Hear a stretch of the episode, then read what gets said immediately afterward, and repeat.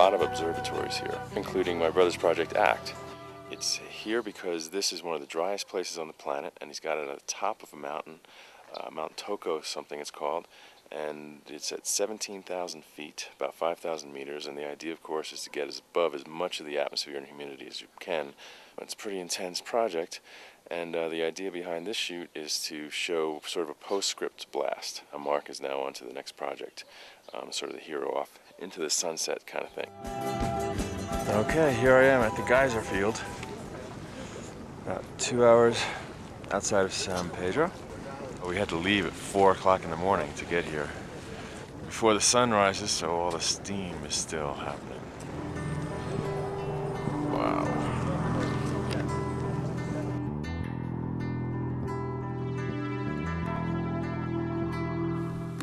Right in the center there is where the telescope is. So when we started this project, we were in the middle of doing blast, and I thought blast was the hardest thing I'd ever do. But this project makes blast look easy, if that's uh, something you can believe. My brother's really annoying. I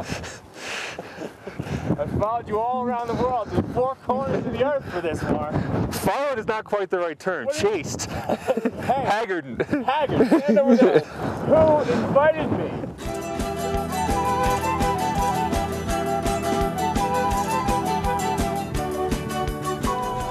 Eduardo is going to take me sandboarding. Yeah.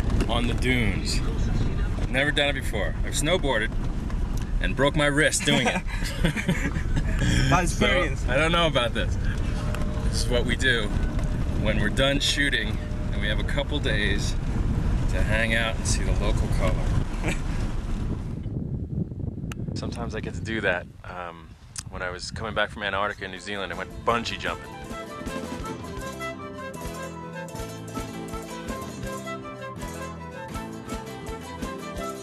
And now, I'm gonna do this crazy stuff.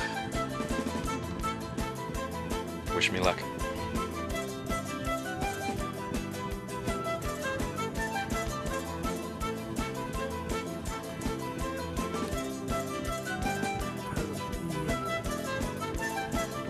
Woohoo!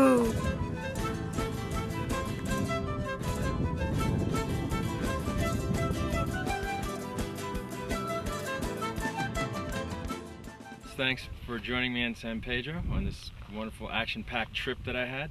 Uh, this is the last shot. Actually, this is going to be the first shot of this section. We're going to introduce San Pedro, which is out there. Um, this is my last shot that I got. Um, it's been a little tricky getting it because um, it's hard to get here. And once uh, you can rent a taxi, but um, then you have to climb this hill, and the taxi's not going to wait.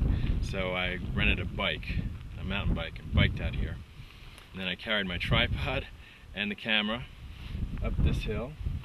So if you uh, plan to do this kind of stuff, make documentaries on your own, like this, make sure you get in shape. This is a lot of work carrying this equipment around all over the world. But uh, it's worth it. We got the shot. And uh, thanks for joining me on our uh, little excursion to uh, Chile.